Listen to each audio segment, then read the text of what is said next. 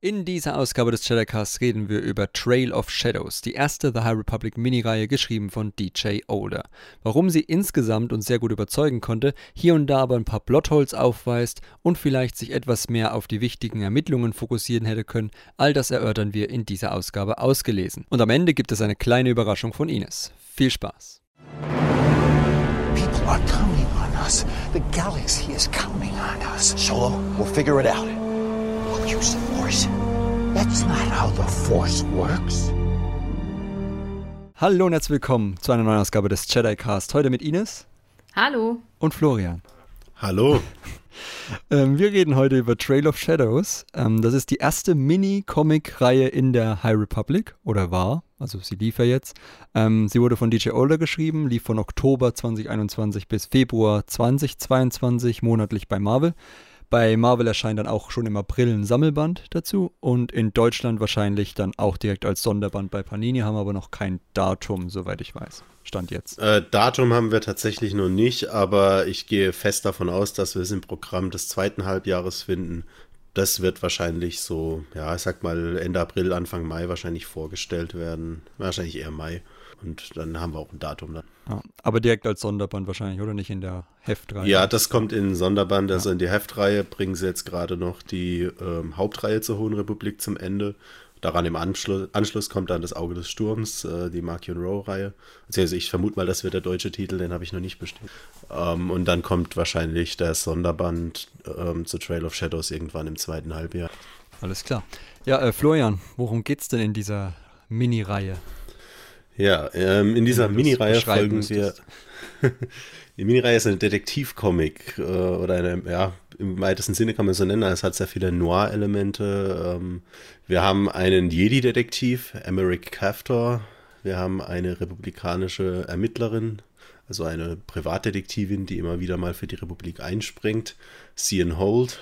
Und äh, Achtung, jetzt kommt ein Spoiler für ähm, Im Zeichen des Sturms. Der Roman, der erscheint jetzt erst in Deutschland, aber we- wenn ihr den noch nicht gelesen habt, dann habt ihr in diesem Podcast auch ehrlich gesagt, glaube ich, nichts versucht. Das können wir ja suchen, oder? kurz sagen, genau. Also wenn ihr, wenn ihr jetzt, äh, auch wenn ihr vielleicht Trail of Shadows noch nachholen wollt auf Englisch, vielleicht sagt ihr ja, Comics sind, sind für mich eher auf Englisch nachholbar, dann wartet noch, bis ihr den Roman gelesen habt auf jeden Fall, weil der schließt halt direkt daran an und nimmt Bezug auf Ereignisse am Ende des Romans im Zeichen des Sturms. Ja.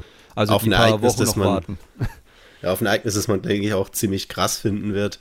Jetzt so inmitten der dritten Welle ist es, glaube ich, so rückblickend, ja, war es nur eines von vielen. Ja, Aber, äh, ja, aber es war schon einer der größten Ja, Schockmomente. das, das, das war so der erste große Schocker in der High Republic auf jeden Fall. Also, Spo äh, jetzt kommt der Spoiler. 3, 2, 1. Loden Greatstorm ist gestorben, auf mysteriöse Art und Weise ermordet, versteinert und zu Staub zerfallen vor den Augen seiner äh, Kameraden und Freunde seines Padawans. Und äh, alle fragen sich, wie hat das denn nun äh, stattgefunden? Wie ist das denn passiert? Und äh, auf diese Fährte werden die beiden Ermittler angesetzt und ja, reisen dabei auch ziemlich forschen Schrittes durch die Ereignisse der zweiten Welle und der dritten Welle. Also, also diese Reihe deckt auch sehr viel Zeit ab. Ja. Ich glaube, das ist so zum, zu, zum Grundkonzept. Mehr muss Ja. man, glaube ich, nicht sagen an der Stelle. Welches Genre wird bedient? Du hast ja schon gesagt, Noir, Detektiv. Also es ist jetzt nicht das klassische, oder? Das klassische Star Wars Comic-Genre. Hatten wir sowas überhaupt schon mal in der Art? Puh, ähm, So eine hm. Ermittlungsgeschichte? Es erinnert, ja, das ist jetzt das ist ein schwieriger Vergleich. Ähm, es gab mal einen Geheimagenten-Comic in Legends, äh, Agent des Imperiums mit einem James Bond-Verschnitt. Also wirklich, der hatte, der hatte, also es gab zu jedem James Bond-Charakter irgendein Pendant in, diesem, in dieser Reihe. Das war äh, schon eine ziemliche Pastiche, kann man sagen. Aber sonst glaube ich weniger, sagen wir mal so. Ich würde nicht sagen, dass es nie da gewesen ist, aber ähm, zumindest jetzt auch im Kanon auf jeden Fall neu und in Legends auch nicht oft. Okay, also haben wir quasi eine kleine Premiere gesehen. Ähm, Ines, wie konnten dich denn die beiden Hauptfiguren überzeugen? Also Emmerich Captor und Cian Holt. Florian hat es ja schon angesprochen. Konnten die die Reihe für dich tragen? So ganz allgemein. Auf jeden Fall. Also die beiden fand ich sehr sympathisch. Ähm, die haben ja auch so eine schöne Dynamik äh, zwischeneinander, wo man nie so richtig weiß, hm, sind die Freunde, geht da vielleicht ein bisschen mehr und er als Jedi äh, darf ja natürlich keine Bindungen eingehen, aber so ein bisschen so ein Knistern ist schon immer zwischen denen. Und ich finde es auch mal ganz interessant, so einen Jedi-Ermittler zu haben, ähm, finde ich ganz schön, dass, dass man mal sieht, dass jemand so ein bisschen ähm, systematischer, strategischer vorgeht und ähm, da versucht eine Fährte auf äh, jemandem auf die Fährte zu kommen und eine Fährte zu folgen und Schritt für Schritt sich eben an die Lösung heranarbeitet. Das finde ich eigentlich ganz schön vom Konzept her. Also sowohl die Dynamik zwischen den Figuren als auch die Charakterisierung der Figuren an sich haben mir eigentlich sehr gut gefallen. Kann ich mich eigentlich auch nur anschließen. Ähm, es war mal auch schön, äh, Daniel mal erwachsene Figuren schreiben zu sehen hier in Star Wars. Mhm. Einen hat er schon mal gemacht, den Last Shot, aber jetzt hier in den Comics in der Hohen Republik hatte er sonst eher die Kinderfraktion. Und ähm, diese etwas reifere ja, Freundschaft, Beziehung, wie auch immer, zwischen den beiden Hauptfiguren entwickeln zu sehen, das war eigentlich richtig schön, das zu begleiten kann ich mich eigentlich nur anschließen. Also Emmerich fand ich auch sehr. Ich fand natürlich hat er sich direkt in mein Herz gearbeitet, indem er einen BD-1-Verschnitt mit sich rumschleppt. Aber ansonsten, äh, ja, bei Sian musste ich erst ein bisschen, ja, wie sagt man, warm werden. Ich war auch in der ersten Ausgabe nicht besonders von den Zeichnungen von ihr überzeugt. Da sah aus, als ob man sich da noch ein bisschen in die Figur irgendwie reinarbeiten muss.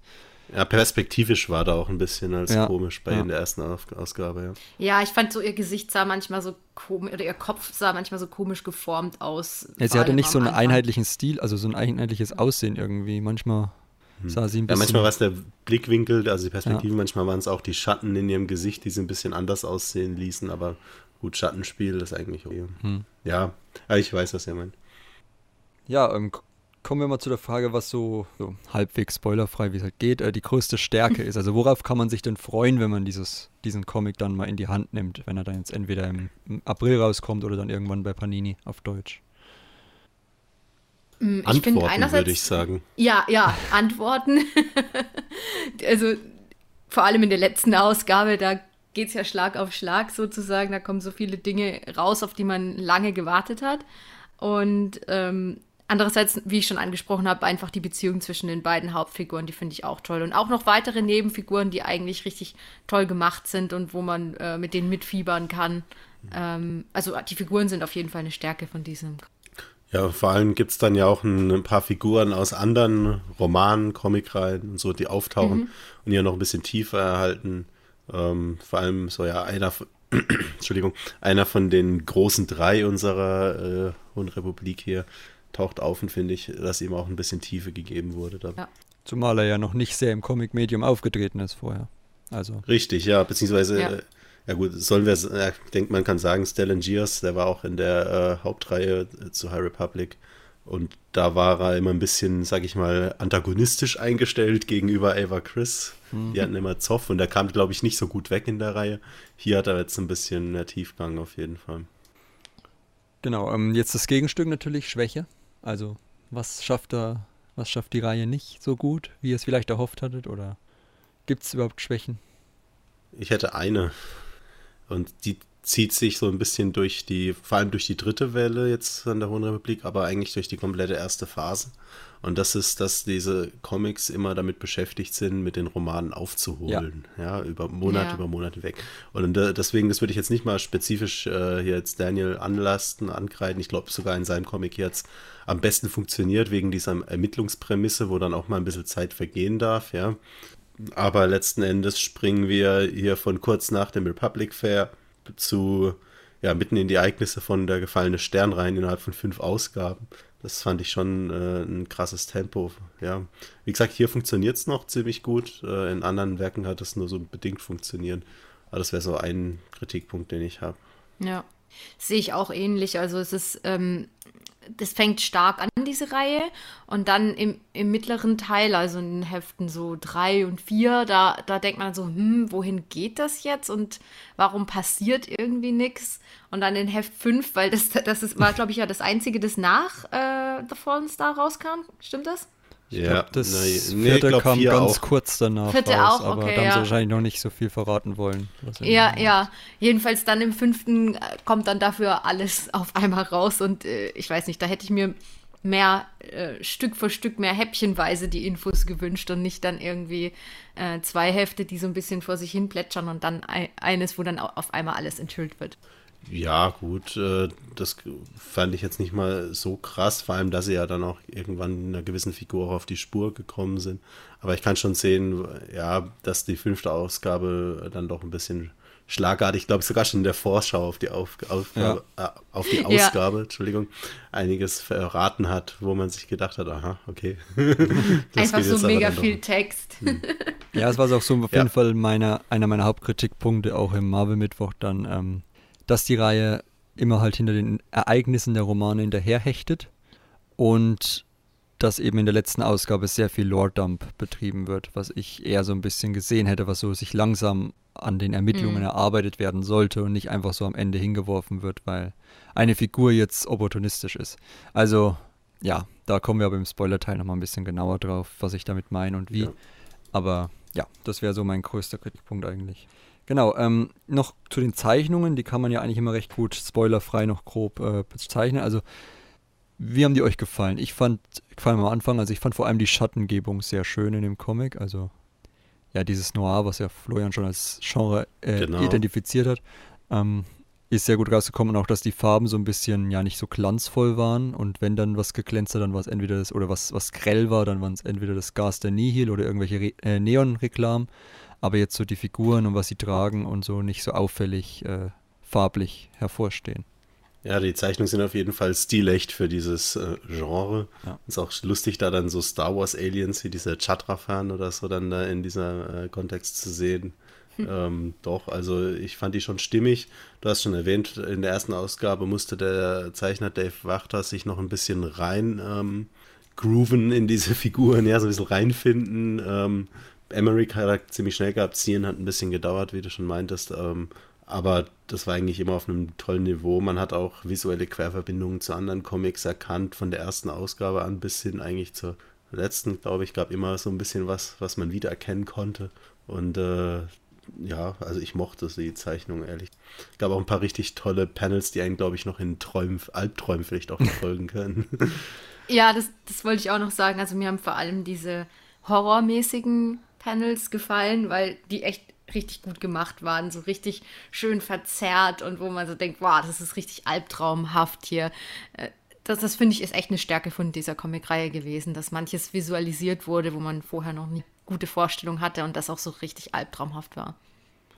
Alright, dann können wir eigentlich in den Spoiler-Teil übergehen, außer ihr wollt den Zuhörenden noch irgendwas Spoilerfreies mitgeben, was sie noch wissen sollten, bevor sie den, äh, das, das Comic in die Hand nehmen lest den Comic und kommt wieder im Spoiler-Teil, würde ich sagen. Ja, ja, gut, das ist unser Standard, unsere Standardempfehlung. ja, äh, auf jeden Fall. Nein, ich meine wirklich von Herzen, lest diesen Comic.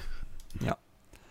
Gut, dann willkommen im Spoiler-Teil, ne? ihr seid gewarnt. Ähm, fangen wir mit der Handlung an.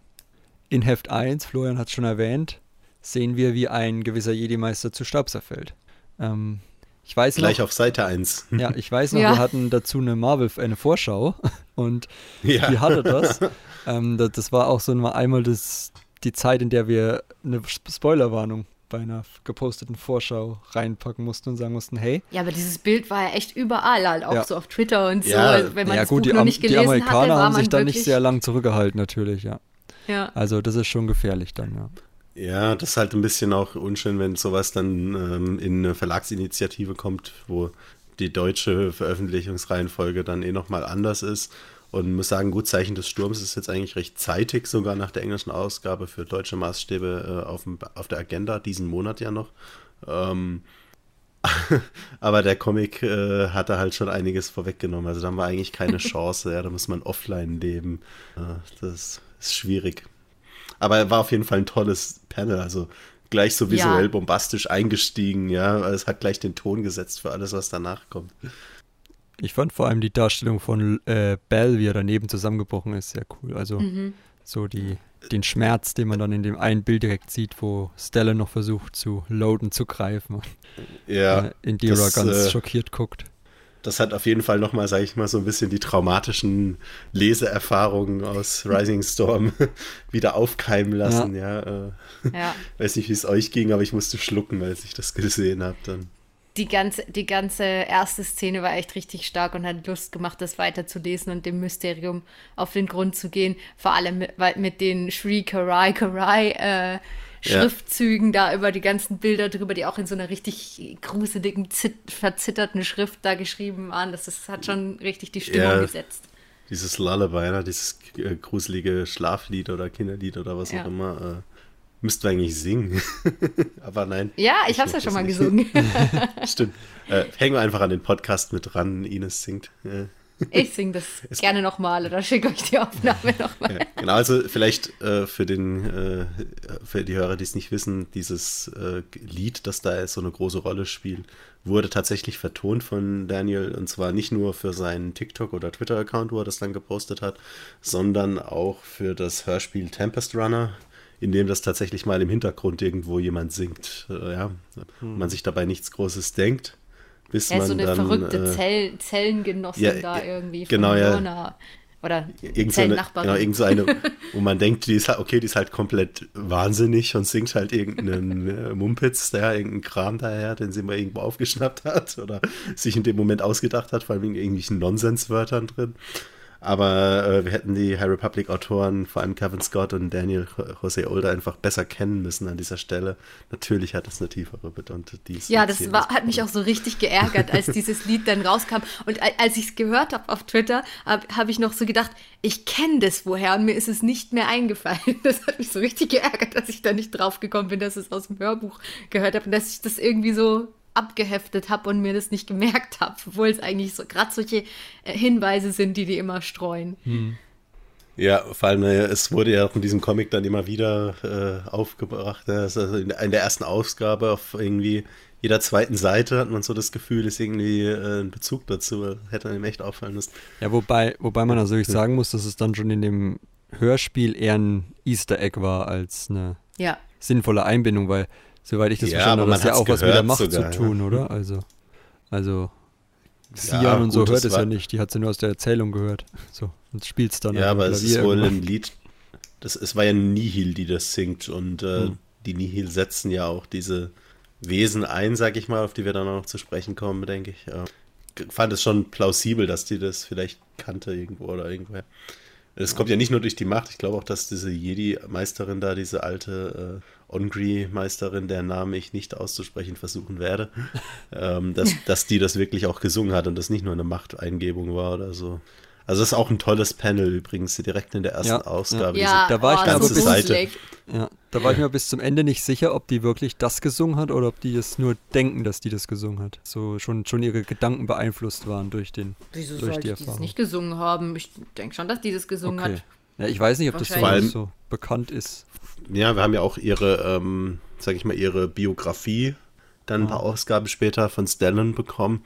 Und er meinte, dass sie von Dalna stammt. Ja, ja ich denke, die könnte man vielleicht durchaus ja. noch mal sehen in der, in der zweiten Welle jetzt, weil die passt ja. ja dann, wenn die alt ist und von Dalna. Also wäre komisch, wenn die ja. nicht auftauchen würde.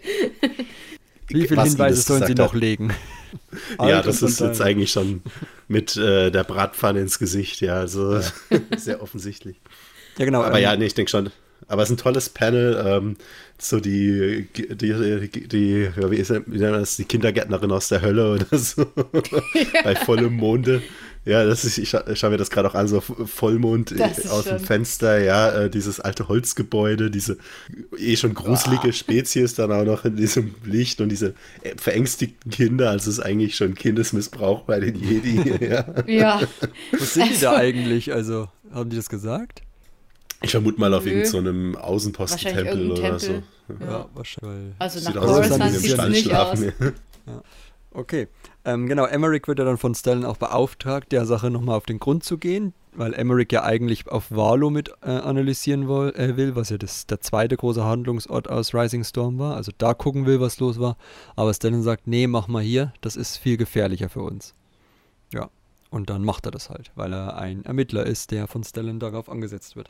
Und ich muss sagen, zu, zusätzlich zu Sians äh, nicht ganz gefundenem Stil in der ersten Ausgabe, fand ich auch die Handlung von ihr in der ersten Ausgabe ein bisschen, weiß nicht, verwirrend irgendwie. Also ich habe es jetzt auch nochmal gelesen mhm. heute und die passt irgendwie nicht, die ist halt so, weil wir müssen in der ersten Ausgabe schon die zweite Hauptfigur zeigen. Mhm. Aber sie spielt halt noch keine so richtige Rolle. Und deswegen müssen wir uns halt noch eine kleine Story vorher ausdenken. Klar, sie trifft auf diesen Tarnab, der später noch eine Rolle spielen wird, aber ähm, so richtig gut, vielleicht sollen wir auch im Dunkeln mhm. tappen, weil wir ja mit ihnen zusammen die Sachen aufdecken sollen.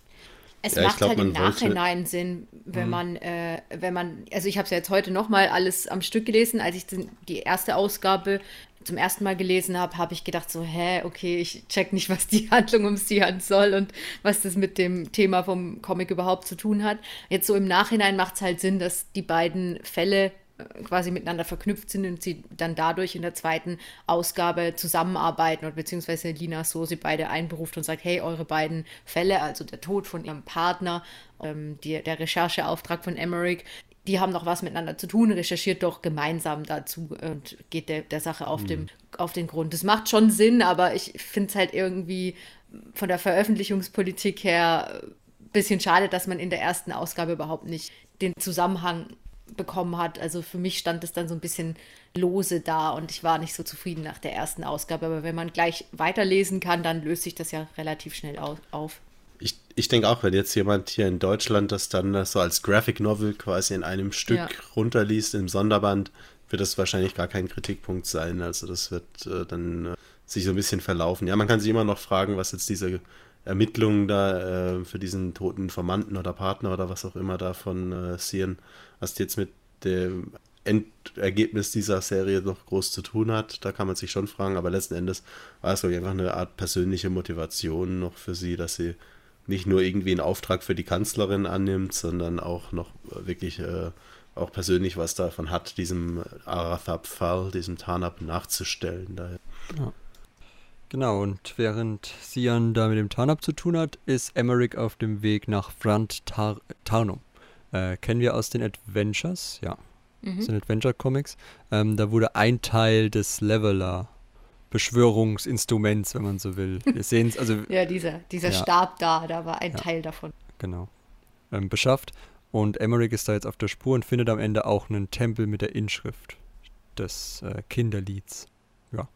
Shri Karai Karai oder so. Ja, das ist generell, weil du schon den Planeten angesprochen hast, ähm, der ist ja uns auch bekannt aus äh, diesem Jugendroman noch, ne? Race to Crashpoint Tower, Kampf um ja. Valo. Ja, und äh, da hat Daniel sich auch eine schöne Verbindung einfallen lassen, eine visuelle. Und zwar ähm, wird, äh, äh ich sage jetzt einfach mal kleiner Spoiler für den Adventures Comics, aber Yoda geht verschollen, ja, äh, am Ende des ersten Handlungsbogens. Äh, und zwar stürzt sein Schiff ab über mhm. diesen Planeten.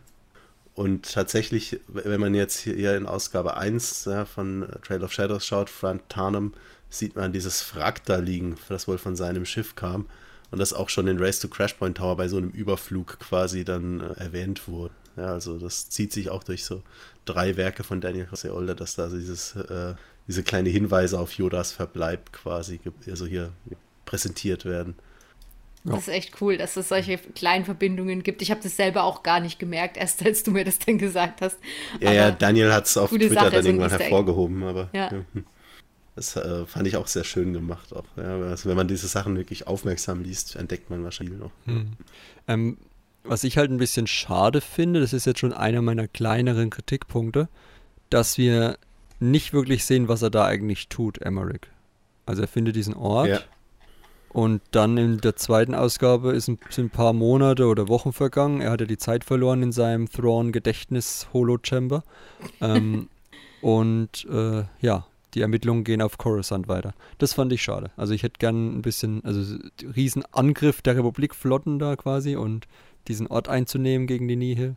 Und dann verschwimmt es so ein bisschen. Es wird auch nie wieder groß irgendwie angesprochen, was er da gefunden hat oder ob er da was gefunden hat. Wir wissen nur, dass er da die äh, Inschrift gefunden hat. Ja, ich fand auch der Tempel, der war echt cool inszeniert in der ersten Ausgabe. Und ich habe wirklich gedacht, dass wir da jetzt noch irgendwie mehr sehen, einfach reingehen und mehrere Dinge noch da entdecken zusammen mit Emmerich mhm. oder dass wir dann da noch mehr Ermittlungsergebnisse haben. Also ich hätte mich wirklich dafür interessiert, was in diesem Tempel ist und was man da vielleicht noch mehr rausfinden kann, aus, außer der Inschrift, die mhm. direkt da am Eingang ist. Ja gut, ich denke äh, halt das Spannendste, also diesen Tempel haben wir auch schon in den Adventures gesehen. Ähm, Markion war da ja mit Crix und hat dieses Artefakt für den Leveler geholt und hat auch diesen Helm von sich wohl da auch gefunden, den er dann Crix gegeben hat. Ja, ähm, ich denke mal, das war, damit sind so die spannendsten Dinge daraus schon verschwunden. Aber ich frage mich halt, ob wir den nochmal in der Vergangenheit sehen, diesen Helm. Er scheint ja gewisse Verbindungen zu sein. haben. Also auch hier glaube ich, dass wieder viel äh, für die zweite Phase vorbereitet wurde. Wäre cool. Also ich würde mich freuen, wenn wir den Tempel oder die Location an sich noch die Kritik, sehen. Die Kritik stimmt aber. Also das war mit, mit diesen Zeitsprüngen in dem Comic, die mir an manchen Stellen dann auch ein bisschen negativ aufgestoßen sind. Das war definitiv eine davon. Ähm, genau, Zeitsprung, weil du es ansprichst. Ähm, Im zweiten Comic dann äh, sehen wir ein eigentlich ein schönes Panel an sich. So oben Emmerich, drunter Sian, die an verschiedenen Orten sie versucht sich zu erholen von ihrer Konfrontation mit dem Tarnab und er ähm, studiert seine Hinweise, die er gefunden hat. Und dann werden sie halt beide ins äh, Büro der Kanzlerin bestellt. Also schon. Das ist auch also ein echt schönes so, Panel. Genau, ja, inszenatorisch. Ich, ich liebe in dem Panel auch dieses äh, Schattenspiel da mit Sian. Also das ist mhm. tatsächlich mhm. echt. Äh, wenn man nur diese Silhouette von ihr sieht, die sich dann auch auf dem Boden nochmal wirft. Also das war auch ein schönes Detail wieder in dem. Ja, und auch von den Diese die Antriebe von dem Schiff.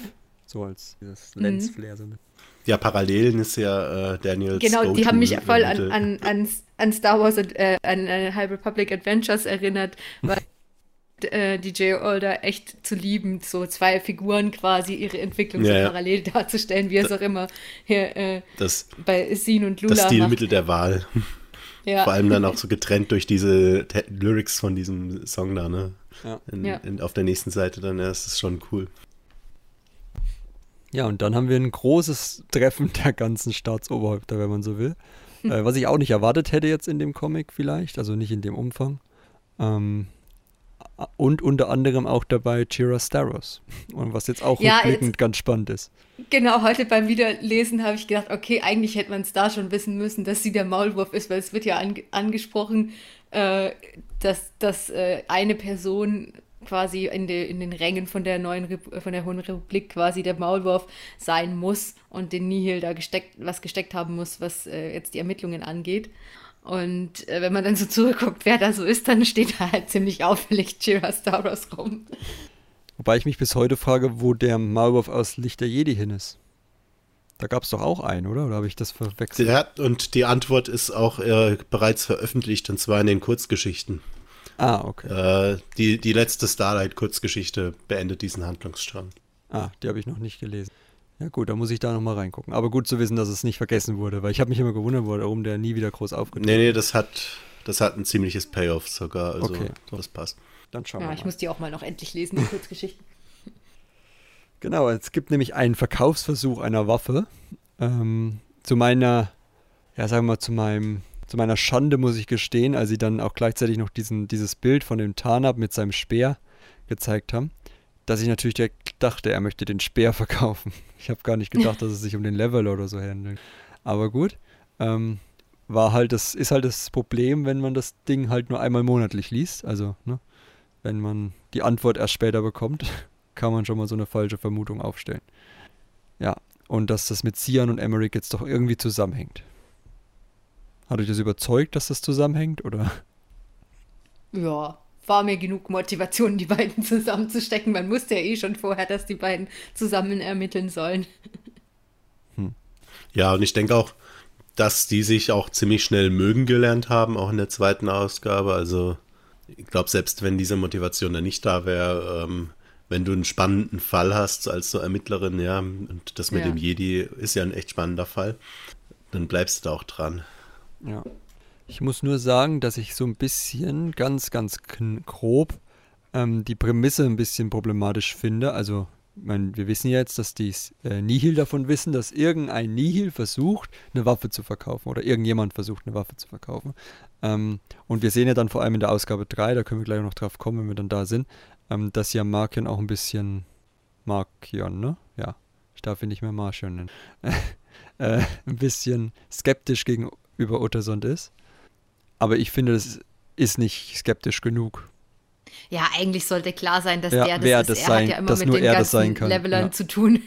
Also wir warten mit ihm Macht- zusammen immer in, de, ja. in dem Doktorraum da in, in Lichter Jedi und so und, und hat halt hat ihn halt bei allem unterstützt, ob es jetzt Marisan Tecker war oder für ihn Sachen analysiert. Das kann ja eigentlich nur Ottersand sein. ist schon ein bisschen weit hergeholt, dass der äh, nichts davon weiß oder zumindest nicht sicher ist, dass er das ist. ja, selbst wenn er sich nicht sicher ist, wenn man Markion Rowe ist, kann man ja, Ja. auch mal auf Verdacht einen verschwinden lassen. Ja, vor allem nicht verschwinden lassen, halt einfach, einfach festsetzen. Also Ja, ist ja jetzt nicht so, dass er. Ja, kann ja andere er Leute muss auch sich ja nicht an irgendein Gesetz halten oder Ja. so. Kann ja einfach auf der Gaze Electric einsperren und gut ist. Ja. Markion war zu beschäftigt damit, ähm, den Angriff auf Starlight vielleicht zu planen oder mit Gira Staros Oder mit Gira Staros ja. rumzumachen. Deswegen hat er auch nie ein Oberteil an in den, in den Szenen. Wahrscheinlich. Ja, äh, wie Charles Soule immer wieder betont, äh, Markion sieht so aus, weil er so aussehen will. Ja, also es ist alles ein Plan. Okay. Ja, ich habe schon gesagt, sie lernen, äh, oder Florian hat schon gesagt, sie lernen sich dann noch besser kennen, die beiden. Ähm, wird auch schon ein bisschen darauf hingearbeitet, da so eine romantische Komponente mit reinzubringen, gleich im ersten Flug. Ähm, und dann kommt, glaube ich, mein Lieblingsdoppelseite aus dem ganzen Comic oder der ganzen Comic-Mini-Reihe. Und das ist die Ermittlungsseite, wenn man so will. Also, das hätte ich mir noch viel häufiger gewünscht. Das ist die Seite, wo sie den Pawana, die Mhm. toten Pawanas sehen und dann quasi links das, der Tatort zu sehen ist und rechts dann die ganzen rangezoomten Orte, wo sie Hinweise analysieren. Und sowas Ah, ja, habe ich mir genau, von ja. diesem Krimi-Comic viel, viel mehr erhofft und äh, kam aber leider in der Form nie wieder. Ja, das, das fand ich das schade. war so ein bisschen Sherlock in, in Star Wars-Universum. war eigentlich echt, echt schön gemacht, ja. Wäre schön gewesen, wenn man das quasi so ein paar Mal gehabt hätte, dass sie einige Male sowas äh, analysieren und das dann immer in diesem Stil auf so einer Doppelseite kommt, dass jeder, dass sie sich so Clues hin und her werfen und dann zusammen aufs Ergebnis kommen. So eigentlich eine schöne Dynamik zwischen den beiden und grafisch auch toll dargestellt. Ja, das ist generell, ich frage mich immer so, von wem die Idee da für diese visuelle Umsetzung dann kam. Ob das schon was ist, was im Skript war? Ja, wahrscheinlich schon, ne? Weil, so, weil auch der Dialog so angeordnet ist. Oder das, was ist der Zeichner sich ausgedacht hat. Ich denke schon, dass es im Skript war, aber trotzdem auch der Hut ab vor den äh, Zeichner Dave Wachter und äh, den äh, Koloristen, den beiden, dass die das so umgesetzt haben. Also Ja. wirklich, äh, das ist echt eine gelungene Seite auf jeden Fall.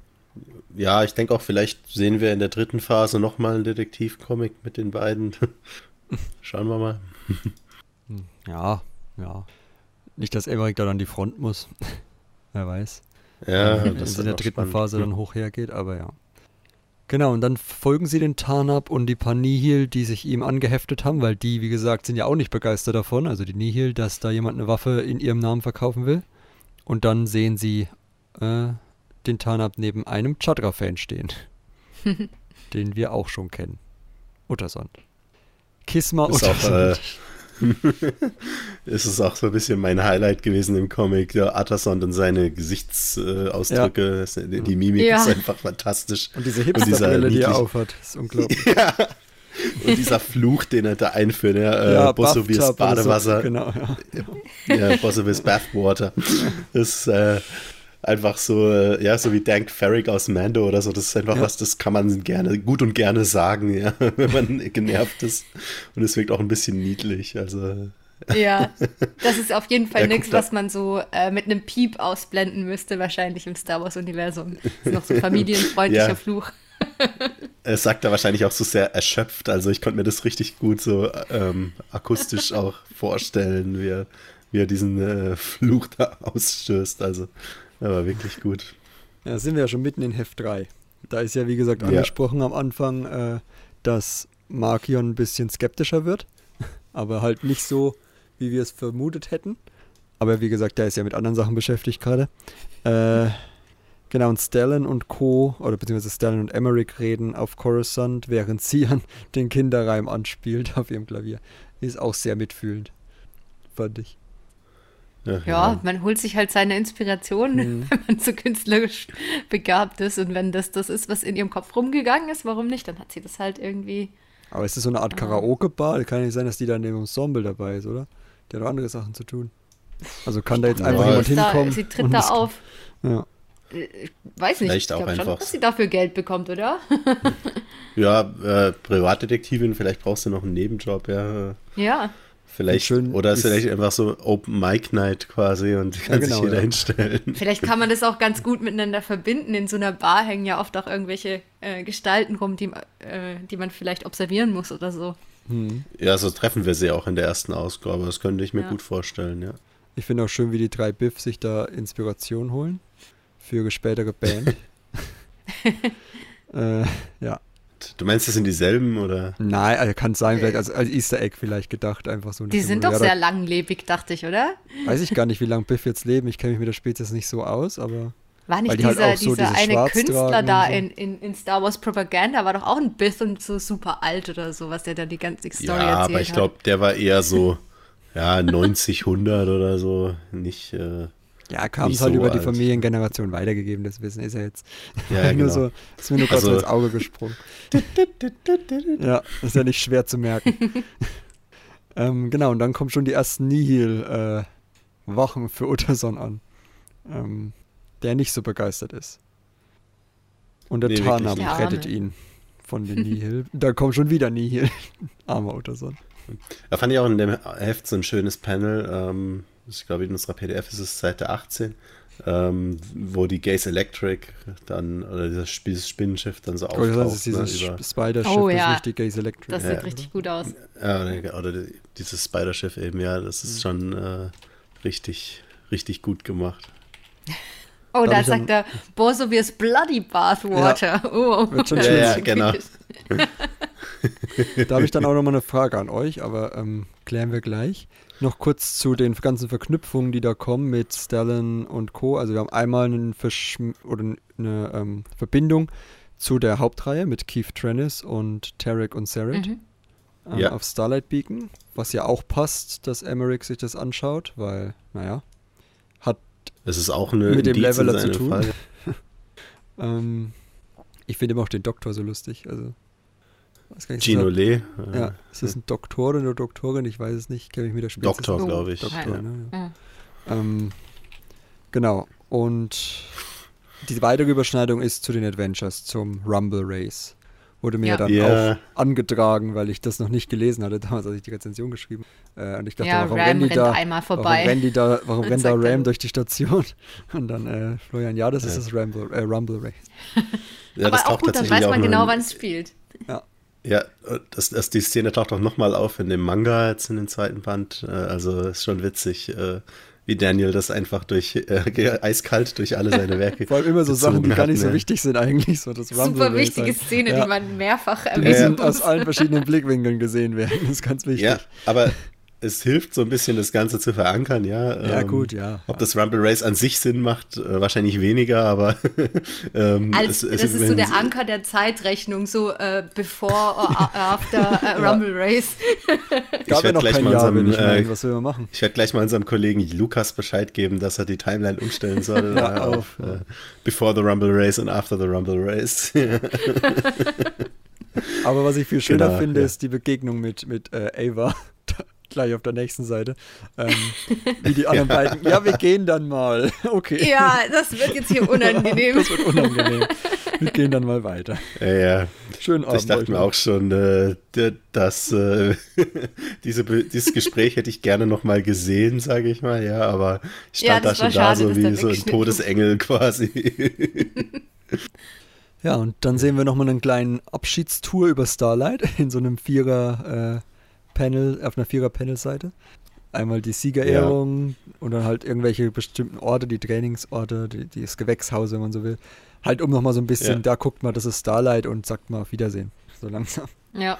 Aber es Ja. war schön, dass sie da nochmal durchgelaufen sind, eine kleine Tour gemacht haben. Ich mag ja Starlight total und finde es immer verschiedene Orte auch grafisch dargestellt sehen. Ja, echt schade, dass wir das jetzt so früh schon verloren haben. Also ich Ja. vertraue den Autoren, dass die äh, eine Vision haben, wo das hinführen soll. Und ich denke, äh, ich meine, dieser Beacon war jetzt irgendwie so ein bis anderthalb Jahre aktiv. Wenn man da nochmal eine Story erzählen will, kann man das bestimmt auch tun, ja. Aber es, ja, es ist ein schön, liebevoll designter Ort und er ist jetzt einfach schon weg. Das äh, will mir nicht so ganz in den Kopf gehen. Ja. Und dann umarmen sich Sian und Emmerich endlich. Ich meine, es ist ja Oh. schon Heft 3, die Romanze muss vorangehen. Äh, Ja, also ja. ich fand es einen sehr menschlichen Moment einfach auch. Ja, Ja. ob das jetzt romantisch war oder, äh, oder freundschaftlich, ja, das kann man so oder so sehen, aber ähm, wie, auch, wie auch Emmerich selbst sagt, ist sehr menschlich. Aber Ähm, dieser Garten das- ist die- doch die sind generell so. Sorry. Dies, dieser Garten ist doch generell irgendwie so der Ort, wo die immer hingehen, wenn es romantisch wird, oder? Das, diese Szene zwischen Ava Mhm. und Elsa am Ende von, von Light of the Jedi war doch auch in diesem Garten, oder? Ja, ich muss allerdings sagen, ich kann solche Gärten nicht mehr äh, ohne Hintergedanken anschauen. Ja, äh, das hat die, die ganze Drangier-Story so ein bisschen Ach so, versaut. Ich glaube, da sind keine Drangier aktiv. Nee, die ist nur, Ja, einge wir die sind nur ja- eingesperrt auf der Station, aber. Ja, wir wissen immer noch nicht, was aus den Drangier Ja, wurde. wo genau wurde, ja. Also eigentlich? Keine Ahnung. Hat man Irgendein wieder gehört Archiv, irgendwo? Bogen Collection oder irgendwie sowas Mhm. war das, ja. Ja. Bogen Vault. Ja, nein, aber klar, äh, die Parallele ist auf jeden Fall da. Und ich fand es aber schön, dass Emmerich sich ja eingestehen müsste, dass ein Jedi nichts Übermenschliches ist, ja. äh, Oder das also auch nochmal betont hat und äh, Sion das auch gesehen hat. Also, das war so einer der einfach, ja, äh, Daniel-typischen, herzerwärmenden Charaktermomente. Also, das kann er gut, sowas. Ja. Ja, also äh, es gibt so Autoren in diesem, in diesem Fünfergespann, die einen wirklich zum Weinen bringen, so weil sie einfach grausame Momente gut darstellen können.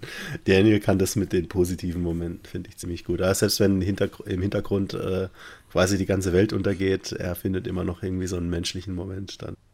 Ja. Ich fand aber auch diese, diese Dynamik zwischen ähm, Emmerich und Stellan cool, wie sie sich beide so ein bisschen gestichelt haben. Irgendwie so, ja, es geht denn da bei dir und Siana? Du bist doch auch mit der Ava da immer so äh, romantisch unterwegs gewesen und so beide sich so ein bisschen blöd angemacht haben und man so genau weiß, da gibt es so eine, so eine Vorgeschichte zu der, zu Ja, der ja. Jugendzeit von, von denen, wo vielleicht auch äh, hier Stellan, äh, Ava und Elsa immer so die, die coolen waren in der, unter den Jedi-Padawanen oder so. Und vielleicht auch so ein bisschen Eifersucht von Seiten von Emmerich. Ich hätte auch äh, noch eine ganze Ausgabe von äh, Emmerich und Stellan gehen in eine Bar gelesen. Also ja, das- wäre voll cool ich- gewesen. ich fand die Dynamik cool. Genau. Ähm, mein Kritikpunkt, den ich gerade noch hinten angestellt habe, war nämlich, Utterson wird ja am Ende gestellt von den Nihil. Also er tut so, als wäre er überwältigt worden von diesem angreifenden Tarnab, der dann fliehen kann, ähm, damit er halt, damit halt nicht direkt die Vermutung auf ihn fällt. Aber Markion sagt, ja, ähm, er kann damit zu tun haben oder nicht, lasst ihn am Leben und bringt ihn mit. So. Dann sind wir in Ausgabe 4 und dann macht er erstmal einen Heimaturlaub.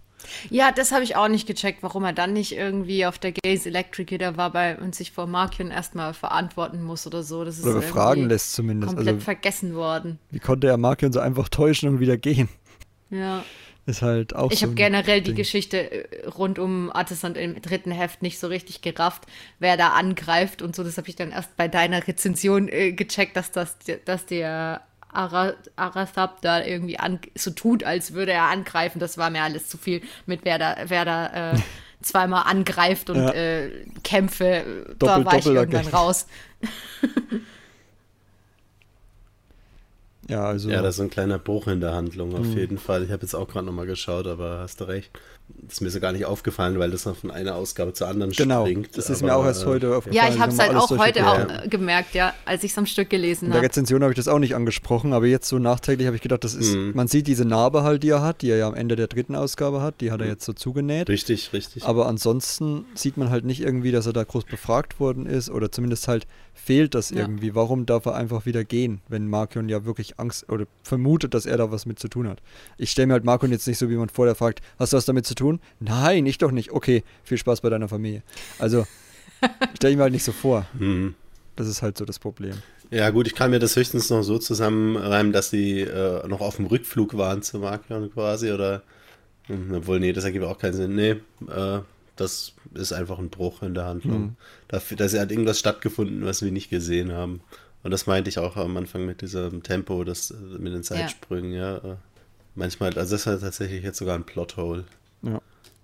Genau, aber an sich mag ich die Szene, deswegen bin ich so ein bisschen zwiegespalten, die er da hat mit seiner Familie.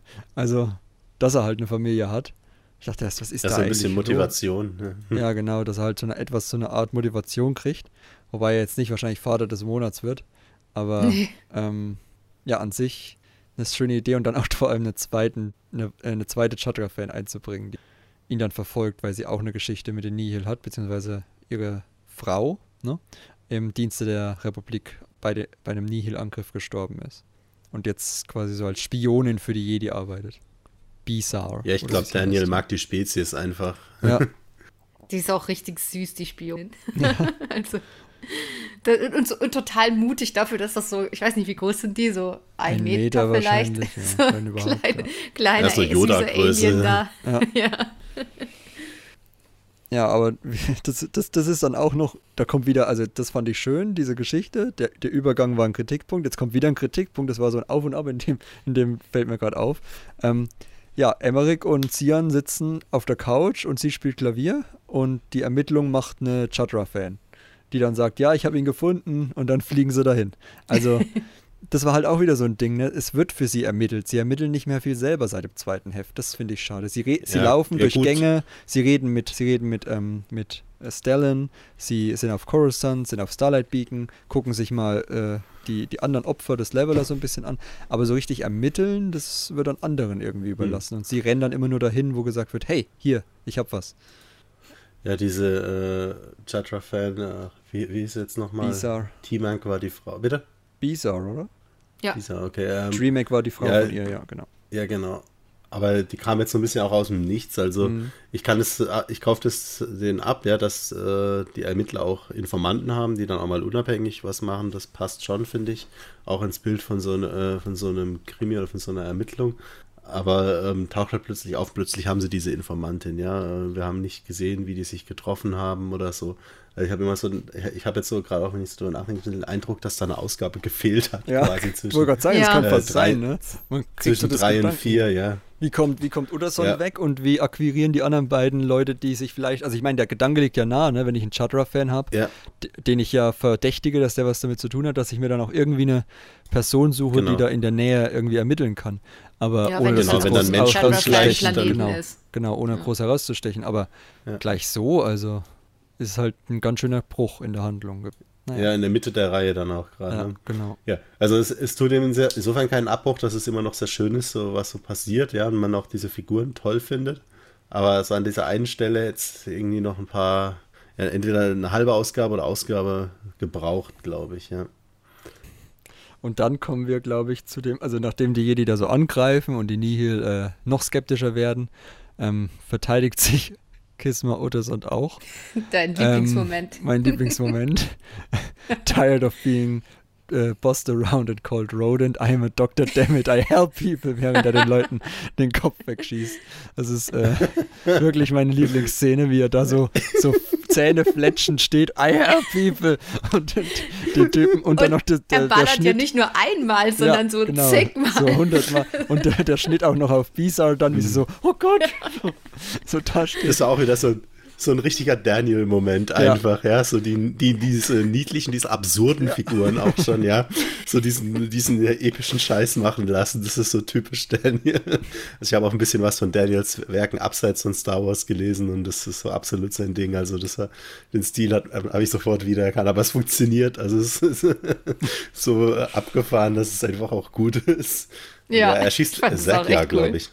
Ja, Er schießt ja Zack ja, diesen ähm, Genau, diesen einen Nihil-Aufpasser. ja. aus äh, Light of the Jedi, der auch am Anfang von der Adventures-Reihe auftauchte, da immer an Ma äh, Markions Seite. Ähm, also auch hier wieder Querverbindung. Ja, I'm a doctor. Aber es ist wirklich. Ah, ich, großartig. genau, I help people. Ja, wie war das? so geil. Ja, er hat den hippokratischen Eid vielleicht Ja, nicht genau, so ernst genommen. Ich glaube, wir, wir haben ihn bis jetzt noch nie Leuten helfen sehen, Nee, oder? eben, deswegen, deswegen ist es halt einfach so gut. Och, ich sag mal so, er hat äh, die gute alte Marisanteca am Leben gehalten, ja. Ja. Also ich meine, er hilft Menschen, Zweifelhaft. zum Beispiel Markion Ja. dabei, seine Ziele zu erreichen. Ach so, ja, ja- okay. genau. Wenn man das zählt. Frage- Ja. Er heilt sie nicht, er hilft Ma Marky's Little Helper, ja. Ja, so nach dem Motto, ja. und dann schneidet sich äh, auch Emmerich in die Handlung und wird direkt dem Leveler ausgesetzt, weil Uttersund so einen kleinen Hebel zur Seite zieht. ähm, Tja. Ja. Die erste, und, und für ihn hat, er, hat sie natürlich, oder der Level natürlich die Erscheinung von der ehemaligen Jedi-Meisterin, die da so gruselig vor sich hing. Vidya-Frikt. Ja, die ist so Jetzt richtig, hast das ist richtig ekelhaft, dieses Panel. Du, ich habe jetzt eine halbe Stunde geübt oder so. Ah, okay. Deswegen warst du immer gemutet zwischendrin. Sobald du Ja, ja. gemutet wirst. Frick. Nee, Wie? aber ja, das ist auch wieder ist eins von diesen Horror-Panels, so ganzseitig, Ja, ja, ja. äh, Ja, richtig boah. gut gelungen. Gut, ähm, Emmerich wirkt ein bisschen, sag ich mal, ja, comichaft. Das ist jetzt ein blödes Wort in dem Kontext, aber ich glaube, wenn man die Seite sieht, weiß man, was ich meine. Ja, definitiv gezeichnet, während diese äh, Ongri-Meisterin hier auf jeden Fall ein bisschen dreidimensionaler wirkt, ja, ein bisschen da hyperreal, verzerrt dann auch, ja, also es sticht so ein bisschen dann auch raus. Das ist eigentlich äh, von dem Compositing auch eine schon interessante Entscheidung für, für diesen Bild. Ja, die Farben sind auch immer so ein bisschen ekelhaft grell im Vergleich zu dem, was die sonst so Ja, ja. sind, wenn, wenn, wenn, nicht wann so immer so der Leveler ja. ins Bild kommt. ja, Dann auf jeden trägt. Fall. Also das, ja. Das kann man sich an, an die Wand hängen, wenn man ein Fan von Cthulhu ist. Oder Ich wollte gerade sagen, wenn man nicht schlafen will, kann man sich das an die Wand hängen. Äh, Ja, so Lovecraft-Fans hängen sich das bestimmt gerne. ja. Gut, ja, dann sehen wir, wie Bisa eine viel zu große Waffe trägt. Gut, die hat, Voll Äh, süß. die hat Kisma oder so vorher auch getragen, aber bei ihm sah es irgendwie nicht so unbeholfen aus. Eine ne BFG. Ja. Eine Big Aber- fucking Gun. Aber dann kommt auch der Tarnab wieder. Na gut, so groß ist die, glaube ich, nicht. Die sind einfach nur sehr klein. Äh, dann kommt der Tarnab zur Hilfe. Und der lässt sich nicht Genau. so leicht stunnen. Und wird von Sian einen Arm kürzer gemacht. Und das war's mit Das ihm. muss, muss sein in Star Wars. Und hier ist auch wieder mein, meine Frage. Wo kommt er her? Warum hilft er ihm? Und wo geht er hin? Ja, wahrscheinlich erleben wir das in, irgendwann in irgendeiner Kurzgeschichte in drei Jahren. Der wird ja wahrscheinlich Der weiterhin mit, mit Atterson zu- gemeinsame Sache machen. Und Atterson war ja am Schluss auch ähm, verschwunden. Also könnte gut sein, dass die beiden noch Mhm. mal im Team auftauchen, oder? Ja. Also ich will jetzt nicht zu weit vorgreifen, aber das ist zum Beispiel auch was so diese offen gelassenen Schicksale in dieser Phase, die gehen mir ein bisschen auf den Keks. Also, dass man das so bei zwei, drei Figuren macht, okay, aber warum bei dem Typen, warum bei Atterson, der, warum bei Arafat Fall, das ist einfach so Figuren, wo ich mir denke, an denen hänge ich emotional jetzt nicht so dran, dass Nee. mich das jetzt groß jucken würde, ob die jetzt auf Starlight verbrennen oder äh, irgendwie noch wegkommen. Dann zeigt's oder sagt's doch einfach. Also, Ja, mich stört halt so ein bisschen, Ja. dass wir, wir sehen halt jetzt äh, Addersons Motivation, die ich gar nicht gebraucht hätte, weil er ist halt schon von Anfang an irgendwie dabei bei den Nihil. Aber was halt, warum halt der, äh, dieser Tarnab ihm hilft, so, das war halt so ein bisschen meine Frage immer. Dann auch ja gut, der gerade- will ja sein Monster verkaufen, ne? Ähm, Ja, ist jetzt Ja. sein Monster. Ja, Nö, er ist derjenige, der weiß, wie man es äh, handhabt. Sag Ja, ich mal. Utterson. Ver Verbindungen in die, in die Unterwelt hat der wahrscheinlich, oder? Genau, ist Aber der wegen Hehler, diesen- der quasi. Ja, wahrscheinlich einfach Ja. nur Geld halt dann, ja. Das Geld hat ihn hingelockt. Ja, Ja. ich Wegen glaube, diesen das kommt offenen eigentlich Enden auch raus noch. in der. Ja. wegen den offenen Enden nochmal. Das hat doch Claudia Gray irgendwie gesagt, dass so von quasi von Disney das so gefordert Ja, worden Disney, wäre. das Wort quasi würde ich das- jetzt nicht in den Mund nehmen. Ich vermute ja, mal, das oder war von Lucasfilm, keine Leitung. Ahnung, also von den, von, Ja. ja, vielleicht war es auch von, von den, äh, von Lucasfilm halt, von, von den höheren Leuten irgendwie die gesagt haben, hey, wir brauchen noch da noch ganz viele off offene Enden und äh, Figuren, bei, bei denen äh, die Schicksale offen bleiben. Also es kann durchaus sein, dass das halt auch sowas eventuell war, wo man, wo man gesagt hat, hey, lass doch noch irgendwas offen für die dritte Phase. Das rechne ich tatsächlich auch Claudia Gray ran, dass sie sich da, also ich will jetzt nicht zu viel über Fallen Star reden, aber dass sie sich da auch ein bisschen begrenzt hat in der Anzahl der offenen Enden. Ja. Denn jetzt so in der Summe sehe ich jetzt in dieser Phase sind es schon genug. Ja, also wir haben jetzt inzwischen Ja, alles gelesen. viele. Zumal es halt Ähm, auch so ein Ding ist, wo man sagen kann, ja, wenn dann Phase 3, also wir müssen jetzt erstmal länger warten, ne? wir wissen ja, Phase 2 geht ja erstmal zurück. Das heißt, das ist schon mal Genau. extra nervig dann in dem Hinblick. Und dann kann ich mir halt wirklich vorstellen, dass irgendwie fast die Hälfte wahrscheinlich gleich am Anfang von Phase 3 sich klärt. Wo man sich halt fragt, ja, Ja. warum ist es dann überhaupt Es- eine offen es gelassen klappt worden? auch.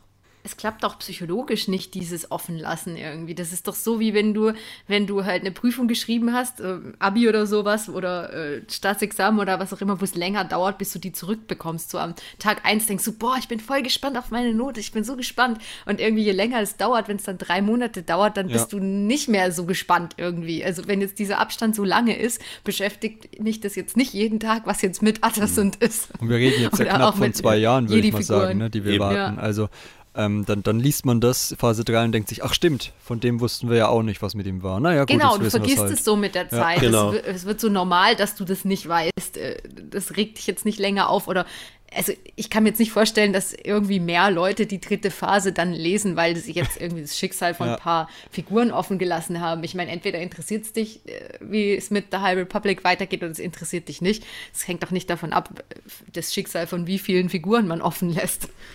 Richtig. Und ich denke auch, das, äh, das kann schon effektiv sein, doch, äh, würde ich schon sagen, wenn man es so von ein paar Figuren offen lässt, wo man sich als Leser auch denkt, okay, das könnte jetzt wirklich äh, so oder so ausgehen, ja, aber wenn es dann Figuren auch sind, und das sind ja teilweise, äh, ich, denke jetzt zum Beispiel an Vanestra oder so, ja, wo, wo man nicht weiß, was aus ihr wurde, wo man denkt, äh, aber das ist doch so offensichtlich, dass die noch irgendwie eine Story vor sich hat, ja, ähm, die die auch erzählen wollen. Da wurden ja so viele Hinweise gestreut. Ich mache mir um die eigentlich keine Sorgen, obwohl ich sie sehr mag, weil ich weiß, dass die nochmal irgendwo wiederkommen.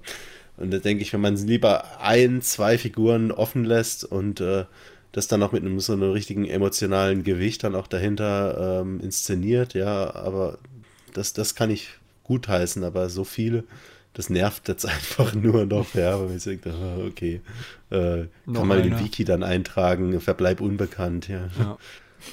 naja. Vielleicht, äh, das ist so ein bisschen nur Hoffnung, aber ich weiß nicht, glaube auch nicht wirklich, dass das passiert, dass man in der zweiten Phase so eine Art Rahmenhandlung hat, vielleicht ab und zu, die äh, vielleicht auch, ich sag, ohne jetzt groß zu spoilern, an das Ende von Midnight Horizon anknüpft und man dann ab und zu einen Blick in die Gegenwart bekommt, wenn jemand erzählt, was damals passiert ist, ja, auf Dalna, auf Jeddah. Also in der zweiten Phase schon, so war. Ja. Ja, jetzt in der zweiten gut. Phase, genau. Das, dass man da vielleicht ein, zwei Sachen auflöst, aber ich denke mal, dann hätte man sich auch gleich sparen können. Ich glaube, Ja, wir haben, ja. haben wir im Midnight Horizon Podcast darüber geredet. Ich glaube schon, dass es, dass die ganze zweite Phase ja. jemand ist, der erzählt, was damals passiert ist, einfach so von Anfang an. Es war einmal und dann Ja, das- alle Werke und am genau, Ende das- und das war's.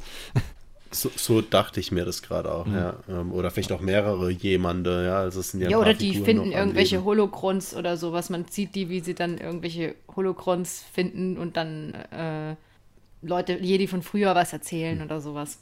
Ja, gut, aber gut, das ist dann äh, Zukunftsmusik, ist ja auch vielleicht was für eine allgemeine Bewertung der ersten Phase. Für eine Bewertung und Aber vor allem ja, für einen. Ausblick-Podcast, den wir dann näher Richtung Oktober mal machen, wenn wir so ein paar handfeste Infos auch haben. Gut, kommen wir zum fünften Heft, würde ich sagen. Zum Finale der Reihe. Gut, bei Heft 5, nachdem wir ähm, Starlight brennen sehen am Ende der vierten Ausgabe, beginnt Heft 5 dann direkt mit dem von mir kritisch beäugten Lore-Dump von Attersand. Wo ich dann wirklich gedacht habe, okay, ich meine, es war abzusehen, dass wir jetzt irgendwas noch bekommen müssen an Antworten, weil wir halt wirklich nicht viel bekommen haben über die letzten vier Ausgaben, immer nur so ein paar Hinweise. Aber dass er sich dann halt einfach hinstellt und quasi Nam Sa äh, Sachen droppt wie The Nameless, äh, Eaters of the Force und alles Ja. Mögliche, wo ich gedacht habe, hm, ja, finde ich das jetzt, das ist irgendwie nicht das, was ich mir erhofft habe von dieser Reihe. Weil ich habe halt bei der Reihe wirklich gehofft, dass wir eine Story sehen, wo die beiden Ermittler, äh, Ermittelnden, äh, mehr selber rausfinden und sich nicht einfach erzählen lassen. Ja. Also für mich war das äh, kein, noch ganz kurz, für mich war das keine, kein Krimi, also in meiner Vorstellung war das kein Krimi, wir finden eine Person, sondern wir finden Antworten auf den Leveler. Und jetzt war es eher so, wir finden eine Person und der erzählt uns vom Level. Und das war halt einfach vielleicht eine falsche Erwartungshaltung meinerseits. Mhm. Kann ja sein. Ja. Ja, so dieses äh, Deduzierende dann am Ende, ja, so wie Ja. bei Sherlock, dass dann einer die ganzen Puzzlestücke zusammensetzt, äh, einer von den Ermittelnden, wie du sagtest. Ja, das, hat- das, die Kritik sehe ich auch, ja, das war dann auf einmal einfach nur noch so eine High Republic Action Story am Ende, ja. Also was heißt nur noch, das ist immer noch sehr toll, aber es ist nicht das, was es am Anfang war, das stimmt. Ja, ich fand das auch so ein bisschen wie so ein Wikipedia-Eintrag, den der Attersand da runterrattert. Und das aber auch schon in der Vorschau wieder. Ne? Er, er baut, Ja. äh, er bastelt dabei zwar ein paar von diesen Stücken zusammen, die wir, äh, von diesen Hinweisen, die wir schon hatten, aber ja, wie du schon sagtest, das äh, wäre schöner gewesen, wenn das die beiden Hauptfiguren gemacht hätten. Immerhin haben wir jetzt die Bestätigung, dass die, ähm, dass die Leveler The Nameless sind, was wir ja die ganze Zeit schon vermutet hatten, dass darauf diese äh, Prophezeiung aus Master and Apprentice war es, glaube ich, äh, drauf anspielt. Das ist jetzt äh, hundertprozentig bestätigt. Das war ja die ganze Zeit schon so eine, von Anfang von der High Republic an war The Nameless immer so ein Ding, wo man sich gefragt hat, hm, sind es die Leveler oder was ist das genau? Ja, Kevin, Sk- Kevin Scott hat die auch immer wieder erwähnt in Dooku Jedi Lost und in. Ähm, ja, stimmt, in, da war es auch. Äh, ja. Star Wars Adventures Comics, Ghost of Vader's Castle, glaube ich, waren die auch wieder drin. Also, ähm, die wurden immer wieder so ein bisschen angedeutet, ja, auch immer irgendwelche Gruselgeschichten um, um The Curse of the Nameless oder so. Mhm. Ähm, es ist auch auf jeden Fall schön, das so verbunden zu sehen hier jetzt dann. Ähm, ich fand auch, dass äh, diese letzte Ausgabe auch gut zusammenspielt mit, ohne jetzt hier groß vorzugreifen, dem zweiten Teil von Eye of the Storm, wo man dann auch noch ein, weitere Teile des Puzzles bekommt. Mhm. Äh, und ich glaube, wenn man das hier beides zu, ein bisschen zusammensetzt, äh, Ja. hat man so ein halbwegs ein Bild davon, was diese Monster jetzt nun sind. Ähm, quasi die Info, die wir bei Fallen Star auch als äh, fehlend bemängelt hatten, kommt jetzt hier nochmal ein bisschen expliziter, vielleicht auch ein bisschen zu explizit zum Tragen. Ja, Ähm, aber dann sehen wir ja auch bald so ein Nameless. Zumindest Genau. Teil, Äh, teilweise. Was ich jetzt nur im, im Kompletten ein bisschen problematisch oder, oder vielleicht sogar äh, ja, fragwürdig für die ganze Reihe finde, ist, dass wir ja, und da möchte ich jetzt bewusst vage bleiben, also aufpassen, ne, ähm, erfahren, dass ein anderer Jedi scheinbar auch etwas darüber rausgefunden hat. Ich habe so die Angst, Mhm. dass das, was die beiden rausfinden, eigentlich komplett egal ist. Weil wir jemanden haben, der da vielleicht viel mehr Einblicke hat, als ähm, die beiden es in dieser Reihe bekommen haben Ja, und durch den Lordam okay, bekommen ich haben. Ich weiß, möchte da jetzt gar nicht so groß reingehen, weil das ist noch nahe für manche Leser. Kann sein. Ähm, Kann deswegen habe ich halt Angst für die Zukunft, wie wichtig diese Reihe dann überhaupt sein wird oder ob das dann vielleicht von einer anderen Figur viel mehr getragen wird, diese Aufarbeitung. Mhm.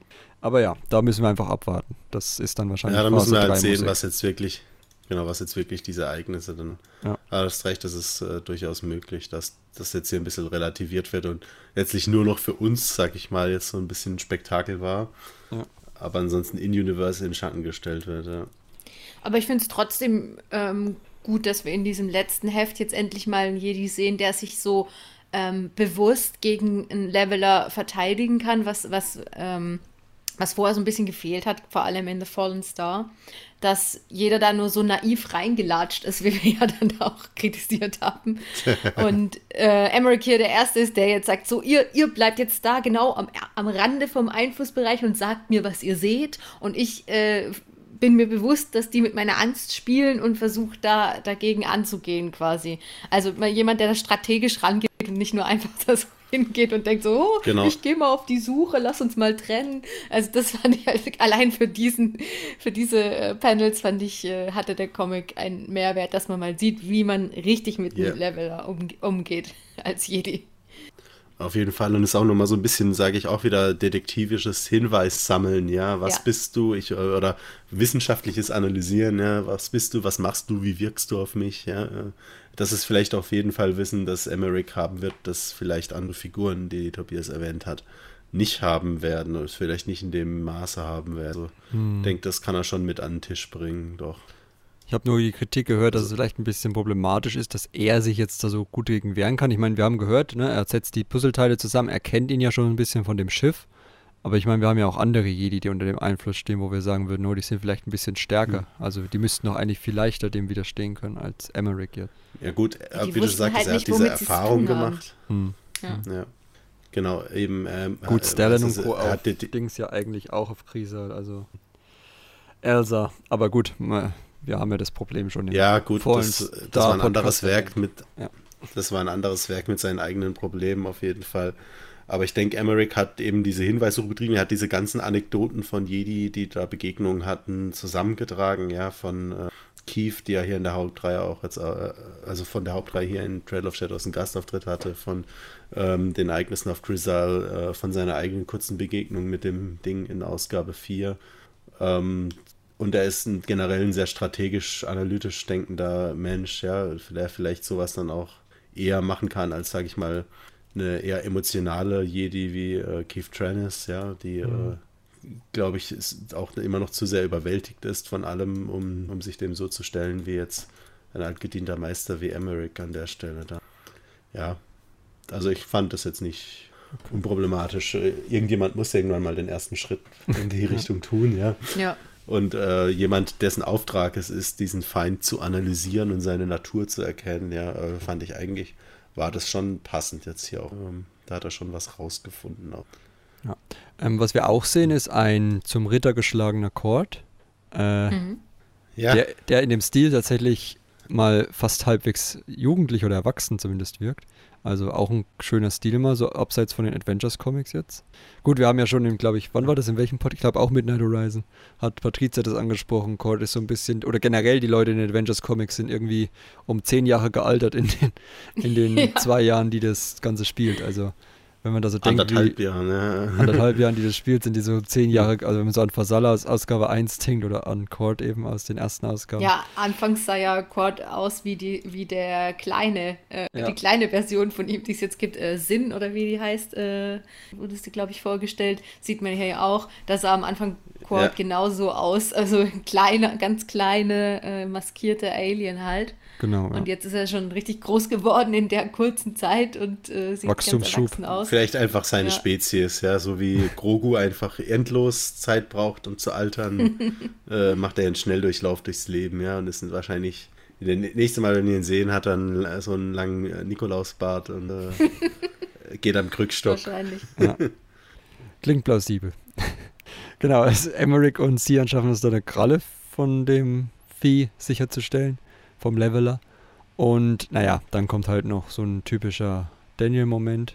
Äh, Torben Buck bestießt, zurückzubleiben.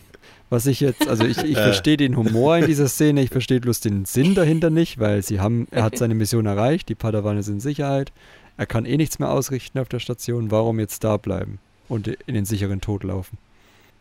Das war so ein bisschen für mich. Das hat sich mir auch nicht erschlossen. Es, sieht, halt, es ist halt für den Lacher sein. gedacht, ja. Na, dramatisch ja. finde ich das jetzt auch nicht, wenn er sich da auszieht und wegrennt. Also, es gibt dramatische Ja, so in den Nebel reingeht, ist schon dramatisch. Ja, gut. Doch, Lustig und dramatisch. Fall. Nötig fand ich es jetzt auch nicht. Ähm, ich begrüße natürlich, dass das Figurenraster von High Republic, was schon wirklich einige Figuren sind, da so ein bisschen ausgedünnt wird, ja, aber die Methode, ja, ob es jetzt nötig ist. Die hatten ja, wenn die Zeit hatten, dieses Gespräch zu führen, hatten die auch Zeit, gemeinsam abzufliegen. Also, ja, eben. Ja, muss nicht sein. Ja, er hätte ein bisschen noch mehr eine Motivation gebraucht. Ich meine, es gibt bestimmt noch irgendwelche Leute auf der Station, die noch Hilfe brauchen, dann hätte, hätte er halt noch irgendwas sagen müssen. Keine Ahnung, XY ist noch auf der Station und äh, ich muss Versala der Person noch helfen. Ja. Wissen wir ja auch noch nicht so richtig, Stimmt. wo die ist, äh, wo, wo die Person ist oder die Figur ist. Ähm, Wäre ja zum Beispiel eine ja, Motivation genau. gewesen, da nochmal zurückzugehen. Ja, genau, hätte er sagen können, den, den haben wir verloren, ich muss ja. den nochmal suchen gehen. Dann wäre das irgendwie logischer gewesen wir kriegen noch einen Haufen Flashbacks, so Starlight Beacon during the Fall ja. oder so. Und dann geht es immer wieder hin zurück. Und was hat eigentlich Lula gemacht? Was hat Fasala gemacht? Was hat, äh, keine Ahnung, der Hausmeister gemacht? Ja, ähm, so geht es dann äh, immer noch mal wieder zurück. Vielleicht in solchen Kurzgeschichten in Phase 3, wer weiß. Ja, ähm, vermute ich nur. Aber ich denke mal, in irgendeiner Form werden sie es jetzt zeigen müssen. Ja, wer so viele offenen Enden lässt, muss die auch in irgendwann wieder aufgreifen. Ja. Ja. Mit einer neuen Generation Jedi und der Hoffnung, Licht ins Dunkel zu bringen, fliegen sie ab und lassen Starlight Beacon zurück. Und das war der Inhalt. genau. Ähm, wird wie immer gerne noch von euch euer, auf jeden Fall euer Lieblingspanel, bevor wir zum Fazit kommen haben. Also, wenn ihr es jetzt nicht schon halbwegs genannt habt, Boah. wenn ja, wiederholt das noch. Ich glaube, ich habe das Gefühl, ich habe irgendwie schon drei oder vier genannt, die ich einfach ja. richtig gut fand. Ja. Ich glaube, ich werde noch es, eine nennen.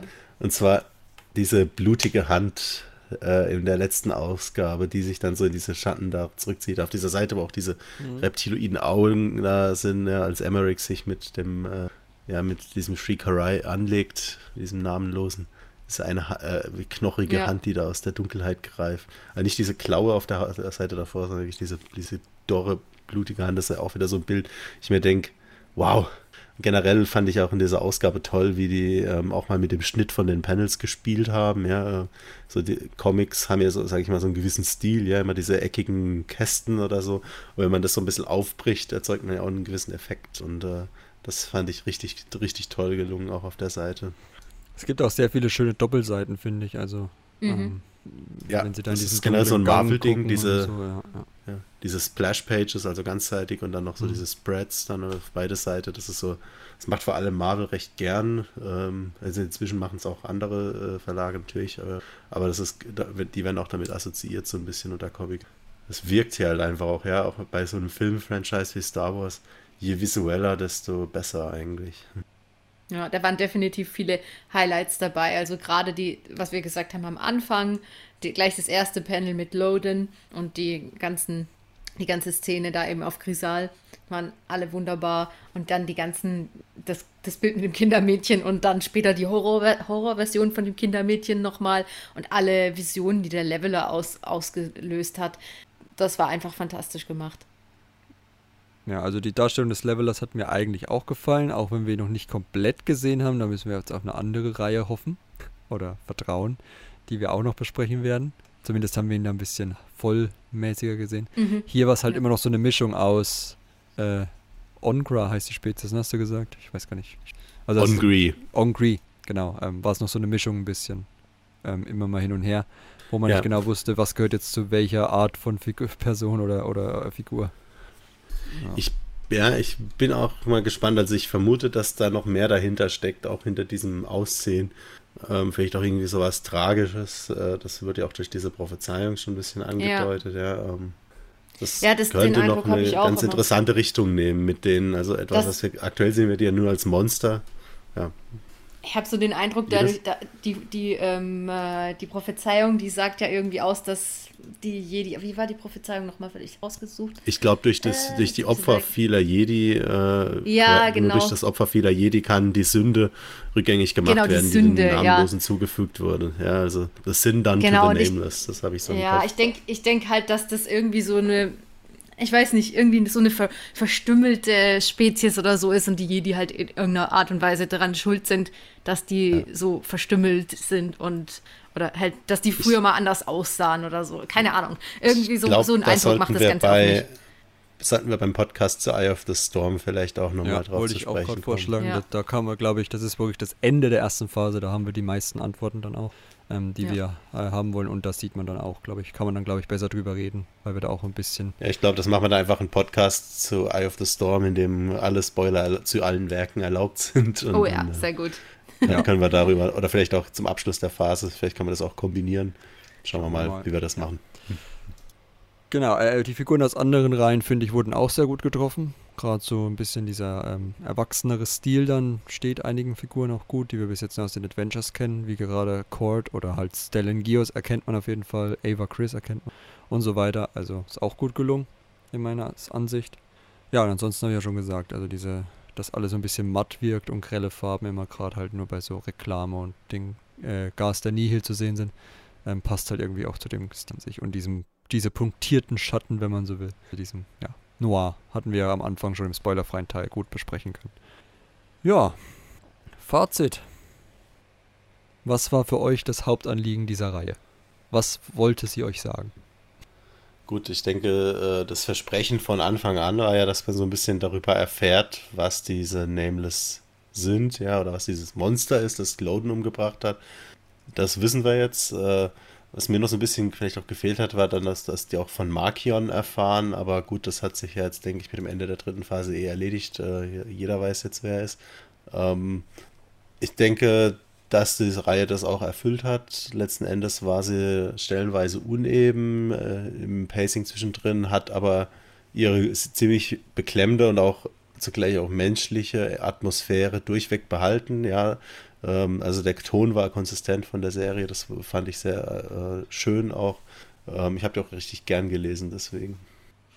Ich denke auch, also diese Enthüllungen über den Leveler sind sicher ein zentrales Anliegen von dieser Reihe, aber halt auch diese Ermittlungsarbeit und ähm, die schöne Beziehung zwischen Emmerich und Sian sind durchaus ein Plus, was diese Reihe hat, auch wenn sie im Mittelteil, wie Florian schon angedeutet hat, bisschen manchmal äh, schwer nach, nachzuvollziehen war, ein paar Lücken hatte und ähm, irgendwie nicht so richtig zum Punkt kam.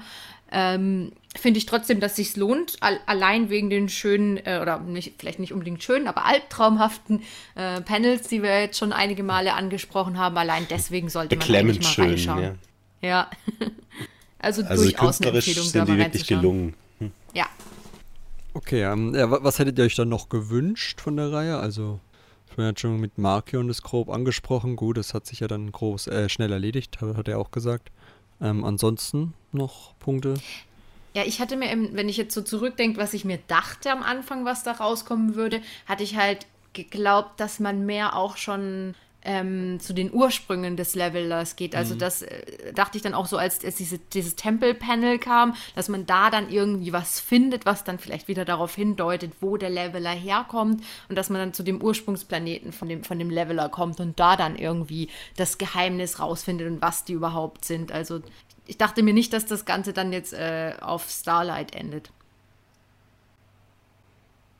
Ja, für mich wäre es, glaube ich, äh, auf jeden Fall eine andere Veröffentlichungsweise gewesen, weil man merkt halt wirklich wieder bei den ersten Ausgaben das Hinhalten, bis Fallen Star endlich vorbei ist. Und dann kommen die ganzen Antworten. Ähm, entweder das Ding anders anlegen, dass es zwei Ausgaben im Monat gibt und dann schneller und substanzieller ist. Und dann halt, wie gesagt, was ich halt schön fand in Ausgabe 2, diese tatsächliche Ermittlung, die da gemacht wird, dass halt mehr ermittelt wird, statt nur darüber zu reden, dass ermittelt wird. Also, dass die beiden darüber reden mit Stellan oder für sich ermitteln lassen, aber se selbst eigentlich nicht so viel tun. Ja. ja das wären meine zwei Wünsche noch gewesen an die Reihe. Gut. Ähm, ja, noch als letzte Frage ganz grob, ähm, ob Utterson so ein bisschen als Antagonist, hat er funktioniert für euch? Also habt ihr jetzt gesagt, okay, das ist jetzt ein spannender Gegenspieler für die. Also er war ja in dem Comic quasi so eine Art Gegenspieler, weil sie ja hauptsächlich ihn gejagt haben. Echt? Ja, ihn also ich habe ihn jetzt nicht als Gegenspieler ich gar nicht so als Gegenspieler als, gesehen. Ja, als Ziel eher, ja. Ja, als oder, Ziel halt dann. Ja. Aber, aber das, aktiv für Gegenarbeit ist er nicht. Ja.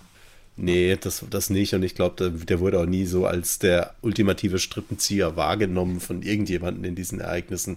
Ja, nur als äh, irgendwie jemand, der halt versucht, ja, so ein Monster zu verchecken. Mhm. Ähm, pff, also er hat für mich auf jeden Fall funktioniert. Er hat ein paar der besten Momente auch in dieser Reihe mitgetragen. ähm, ich finde nur äh, wieder diese Entscheidung komisch, sein Schicksal offen zu lassen. Ich denke, warum? Ja. ja, also das sind so diese Dinge, die, die mich so ein bisschen stören. Aber an sich auch was Kritik an der Reihe geht, äh, nur das, was auf die Phase an sich auch anwendbar ist, nämlich dass manche Dinge einfach zu gehastet waren, wie du gerade auch schon gesagt hast, eine andere Veröffentlichungsweise hätte man sich überlegen können. Ich glaube eigentlich schon, dass die das, also klar hat man nochmal mehr davon, wenn man es dann wie eine Graphic Novel liest. Ich glaube aber auch dadurch, dass diese Reihe nun mal darauf angelegt ist, uns äh, durch ein Ereignis nach dem anderen in diesen beiden Phasen jetzt zu äh, Wellen zu begleiten, nach, äh, nach der Schlacht auf Valo, fand ich das schon okay. Ich fand nur, da hätte eben eine Ausgabe mehr mit reingemüsst in, in der Mitte, um das auszuglätten und dann hätte es schon gepasst für mich. Also visuell ist es einfach so bombastisch. Ich äh, lese das bestimmt noch dreimal oder so. da, das ist wirklich nur so diese Pacing. Ja, äh, Problematik. Man kann dazu sagen, dass es jetzt ja, also die zweite Comicreihe, die Daniel je geschrieben hat, die erste für Erwachsene. Äh, Harry Public Adventures war ja seine erste Comicreihe überhaupt. Unter dem Gesichtspunkt fand ich das handwerklich schon ziemlich stark. Es hat halt nur diese, diese Tempoproblematik, ja, die eigentlich die weite Teile der ersten Phase. Insofern frage ich mich auch, ob die vielleicht jetzt daraus auch eine Konsequenz ziehen oder auch gezogen haben für die weiteren Phasen. Ob vielleicht die Autoren auch ein bisschen überarbeitet waren oder zumindest einzelne von denen. Ja, äh, was Daniel und Kevin für ein Output hatten, war ja schon nicht mehr menschlich stellenweise. Ja. Vielleicht deswegen auch mehr Autoren für die zweite Phase reingeholt haben. Schauen wir mal. Gut, bei der zweiten Phase habe ich halt noch die Hoffnung, dass es nicht alles so hintereinander chronologisch abläuft. Vielleicht ist es da dann nicht so das Thema. Ich vermute das schon, dass es eine Art Chronologie haben wird, aber ich hoffe, dass die Geschichten nicht so miteinander verzahnt sind wie hier. Also ein bisschen ein komischer Wunsch, denke ich. Ich wollte gerade ähm, sagen, das hört sich ganz schön komisch ja. an dafür, dass wir das eigentlich ja. so lange uns gewünscht haben und jetzt ist es ja. fast zu viel. Ähm, die Verzah das ist halt eine Frage, was man sich von Verzahnung erhofft. Also das äh, Ver Ver Verzahnung kann ja einfach nur heißen, das spielt in derselben Ära, nimmt ein bisschen aufeinander Bezug auch, ja. Aber letzten Endes machen die Figuren ihr eigenes Ding. Ähm, hat man am Anfang eigentlich auch so gehabt, ja, wo man die Roman- und Jugendromanfiguren auf ihrem eigenen Kurs hatte und äh, die Comicfiguren so ein bisschen mit den Drangier beschäftigt waren, ja, da war das noch halbwegs getrennt. Aber jetzt sind sie alle am Ende an einem Ort und es muss alles irgendwie zusammenhängen, zusammenpassen. Und ich äh, mag den Gedanken dahinter, aber letzten Endes denke ich mir, nö, nicht jeder hat jetzt äh, auf diesem Beacon sein müssen hier in der dritten Phase. Nee. Das war ja. nicht nötig. Ich fand es dann auch in Midnight Horizon sehr erfrischend, dass man nicht dort war, äh, sondern auf Corellia.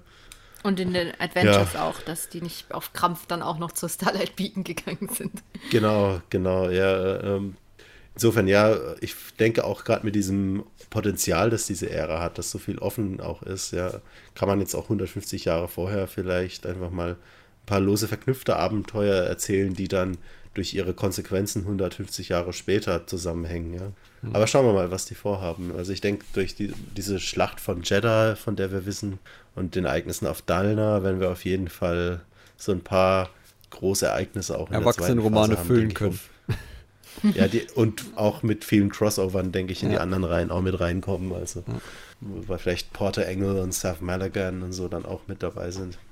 Aber es hört sich schon so sehr stark danach an, irgendwie wieder drei Erwachsenenromane, der eine Cheddar, der andere Dalner und dann der andere, das andere Zeug außenrum halt. Noch irgendein drittes Problem, was sich da noch stellt für den dritten ja. Roman. Ja. Auf jeden Fall hoffe ich, dass es dann ein bisschen glatter so sich anfühlt, mhm. ja, ein bisschen. Ja.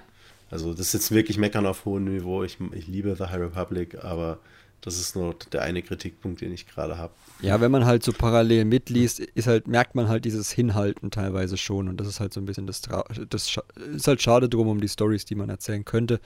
Wenn man sich halt einfach sagt, okay, wir warten jetzt mit der Geschichte einfach, bis das durch ist und dann erzählen wir eine Geschichte, die wirklich auch darauf Bezug nehmen kann, aber halt nicht erst ab Ausgabe 5 quasi oder 4. Das ist halt so ein bisschen das. Gut, dann hätten wir das, aber natürlich ähm, hat ja Florian schon am Ende des spoilerfreien Teils gesagt, lest diesen Comic. Von daher ähm, können wir das natürlich auf jeden Fall auch empfehlen. Mir hat er auch Spaß gemacht, ich habe ihn sehr gerne rezensiert. Die Zeichnungen waren jeden Monat ein Genuss. Ein paar Unstimmigkeiten sind mir tatsächlich erst aufgefallen, als ich das ganze Ding an einen durchgelesen habe und nicht von Monat zu Monat, weil man dann manche Sachen auch wieder vergisst. Ähm, aber im Großen und Ganzen ist es eine spannende Geschichte, zwei sehr sympathische Hauptfiguren und ähm, ja, auch mit der Hoffnung, dass ihre Ermittlungen einen gewissen, eine gewisse Bedeutung dann auch für die dritte Phase haben. Schauen wir mal. Gut, mit diesen Worten bedanke ich mich bei euch beiden fürs Dabeisein und bei euch fürs Zuhören. Und wir hören uns in einem anderen Jedi-Cast wieder, der sich mit sehr großer Wahrscheinlichkeit wahrscheinlich auch wieder mit The High Republic beschäftigen wird. Denn, wie wir gehört haben, Phase 3 ist abgeschlossen, äh, Welle 3 ist abgeschlossen. Und jetzt müssen wir die ganzen Sachen mal ein bisschen aufholen und zu Ende besprechen, die sich da angesammelt haben. Also freut euch darauf und bis zum nächsten Mal. Ciao. Tschüss. Tschüss. Shriekerai, Karai,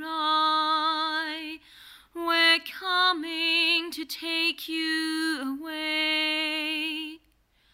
Shriekerai, Karai, we're coming to take you away.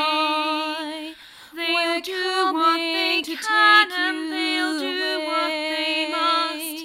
But when they do find you, all you'll be is dust. We're coming to take you